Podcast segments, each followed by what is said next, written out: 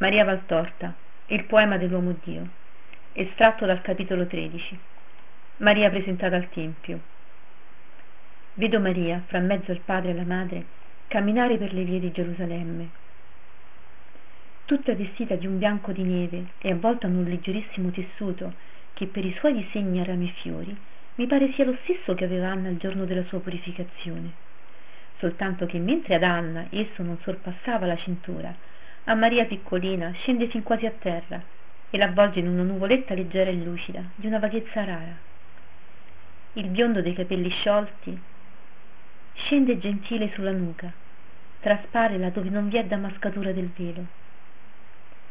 Il velo è trattenuto sulla fronte da un nastro di un azzurro pallidissimo, su cui certamente per opera della mamma sono ricamati in argento dei piccoli gigli. L'abito, come ho detto, candidissimo, scende fino a terra e piedini appena si mostrano nel passo con i loro sandaletti bianchi. Le manine sembrano due petali di magnolia che escano dalla lunga manica. Tolto il cerchio azzurro del nastro, non vi è altro punto di colore. Tutto è bianco. Maria pare vestita di neve. Gioacchino ed Anna sono vestiti lui con lo stesso abito della purificazione e Anna invece di viola scurissimo. Anche il mantello che le copre anche il capo è viola scuro Ello se la tiene molto calato sugli occhi.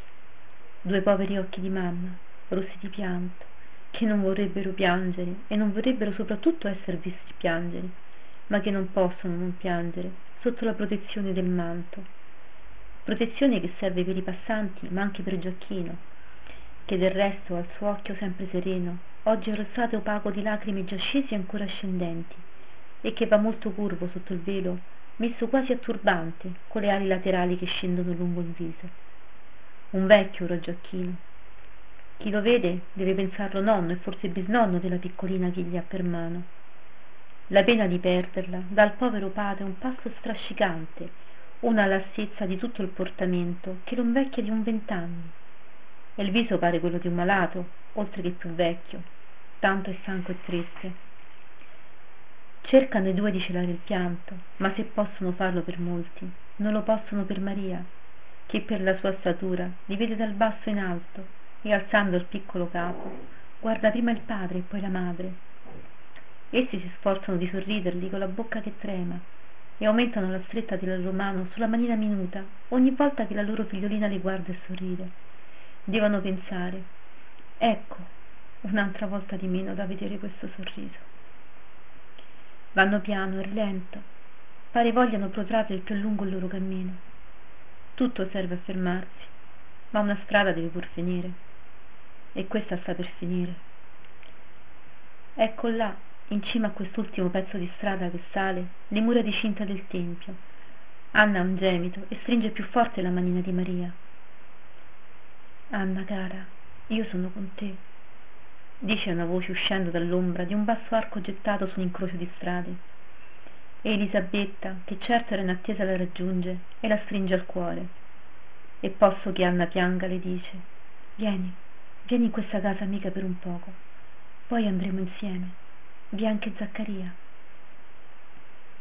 entrano tutti in una stanza bassa e scura in cui illume un basso fuoco la padrona certo amica di elisabetta ma estranea ad anna cortesemente si ritira lasciando liberi i sopraggiunti. Non credete che io sia pentita? O che dia con mala volontà il mio tesoro al signore? spiega anna fra le lacrime. Ma è che il cuore? Oh il mio cuore come duole. Il mio vecchio cuore che torna nella sua solitudine di senza figli. Se sentissi. Lo capisco anna mia ma tu sei buona e Dio ti conforterà nella tua solitudine. Maria pregherà per la pace della sua mamma non è vero? Maria carezza le mani materne e le bacia. Se le passa sul viso per esserne accarezzata. E Anna serra fra le sue quel visino e lo bacia, lo bacia. Non si sazia di baciare. Entra Zaccaria e saluta. Ai giusti la pace del Signore. Sì dice Gioacchino supplicaci pace perché le nostre viscere tremano nell'offerta come quelle di padre Abramo mentre saliva al monte e noi non troveremo altra offerta per riscattare questa né lo vorremmo fare perché siamo stati fedeli a Dio ma soffriamo Zaccaria sacerdote di Dio, comprendici e non ti scandalizzare di noi. Mai. Anzi, il vostro dolore, che sa non soverchiare il lecito e portarvi all'infedeltà, mi scuola nell'amare l'Altissimo, ma fate di cuore. Anna profetessa avrà molta cura di questo fiore di Davide Aronne.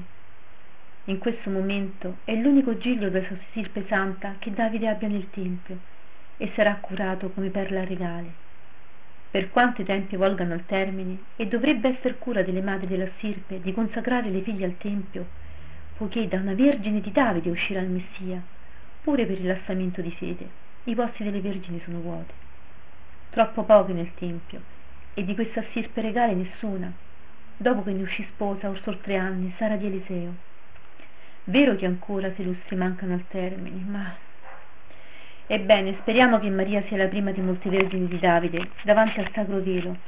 E poi chissà. Zaccaria non dice altro, ma guarda pensoso Maria. Poi riprende. Io pure veglierò su di lei. Sono sacerdote ed ho il mio potere là dentro. Lo userò per quest'angelo. Elisabetta verrà sovente a trovarla. Oh, di certo, io ho tanto bisogno di Dio e verrò a dirlo a questa bambina perché lo dica l'Eterno.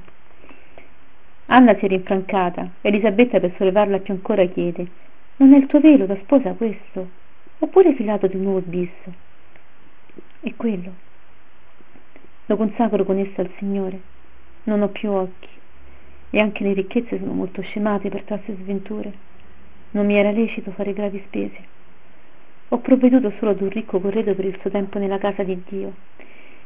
E poi perché penso che non sarò io quella che la vestirà per le nozze e voglio sia sempre la mano di sua mamma anche se fredda che la para le nozze le fileline e le vesti da sposa perché pensare così sono vecchia cugina mai come sotto questo dolore me lo sento le ultime forze della mia vita le ho date a questo fiore per portarlo a nutrirlo ed ora ora sulle estreme soffia il dolore di perderlo e le disperde non dire così per Gioacchino. Hai ragione, vedrò di vivere per il mio uomo. Gioacchino ha fatto mostra di non sentire, intento ad ascoltare Zaccaria, ma ha udito e sospira forte con gli occhi lucidi di pianto. Siamo a mezza fra terza e sesta, credo sarebbe meglio andare, dice Zaccaria. Si alzano tutti per rimettersi i mantelli e andare, ma prima di uscire Maria si inginocchia sulla soglia a braccia aperte un piccolo cherubino implorante. Padre, madre, la vostra benedizione. Non piange la piccola forte, ma le labbruzze tremano e la voce spezzata da un interno singulto ha più che mai il trepido gemito della tortorina. Il visetto è più pallido e l'occhio ha quello sguardo di rassegnata angoscia che più forte si ma divenire inguardabile senza soffrirne profondamente le vedrò sul calvario nel sepolcro. I genitori la benedicano e la baciano, una, due, dieci volte, non ne sanno saziare. Elisabetta piange silenziosamente e Zaccaria, per quanto voglia non mostrarlo, è commosso. Escano. Maria fa il padre e la madre come prima, davanti Zaccaria e la moglie. Eccoli dentro le mura del tempio. Vado dal sommo sacerdote, voi salite fino alla grande terrazza. Valicano tre cortili e tre atri sovrapposti. Ogni cupola sfolgora al sole. Solo il portico che fronteggia la scalinata è in ombra. Maria pare ancora più di neve fra il gran sole. Eccola ai piedi della scalinata padre e madre. Come deve battere il cuore a quei tre elisabetta è a fianco di anna ma un poco indietro di un mezzo passo. Uno squillo di trombe argentine e la porta gira sui cardini che pare diano suono di cietra nel girare sulle sfere di bronzo. Appare l'interno con le sue lampade nel profondo ed un corteo pomposo fra i suoni di trombe nuvole d'incenso e luce. Eccolo sulla soglia. Davanti colui che deve essere il sommo sacerdote un vecchio solenne vestito di lino finissimo. E sul lino una più corta tunica pure di lino.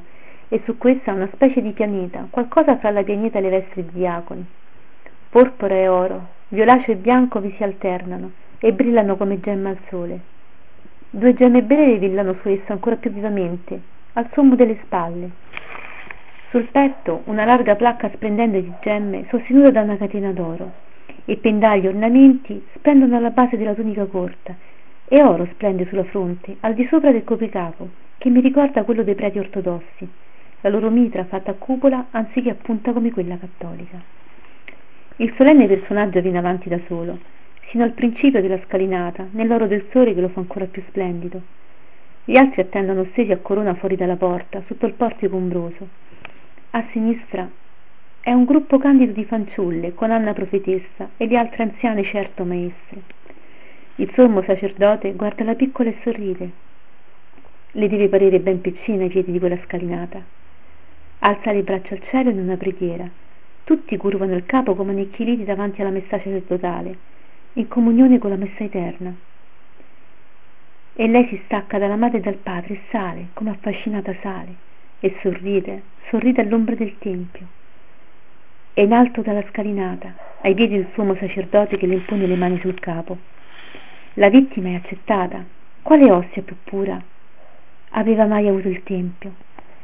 Poi si volge e tenendole la mano sulla spalla come a condurla all'ara l'agnellina senza macchia la conduce presso la porta del tempio. Prima di farla entrare chiede Maria di David sai il tuo voto? Al sì argentino che gli rispondi e gli grida entra allora cammina in mia presenza e sii perfetta e Maria entra e l'ombra l'inghiotte e lo suolo delle vergini e delle maestre. Poi quello delle viti sempre più la nascondono la separano. Non c'è più. Ora anche la porta gira sui suoi cardini armoniosi uno spiraglio sempre più stretto permette di vedere il corteo che inoltra verso il santo. Ora è proprio un filo. Ora non è più. Niente chiusa. All'ultimo accordo dei sonori cardini risponde un singhiozzo dei due vecchi d'un grido unico maria figlia e poi due gemiti che si invocano. Anna gioacchino e terminano. Diamo gloria al Signore che la riceve nella sua casa e la conduce nella sua vita. E tutto finisce così.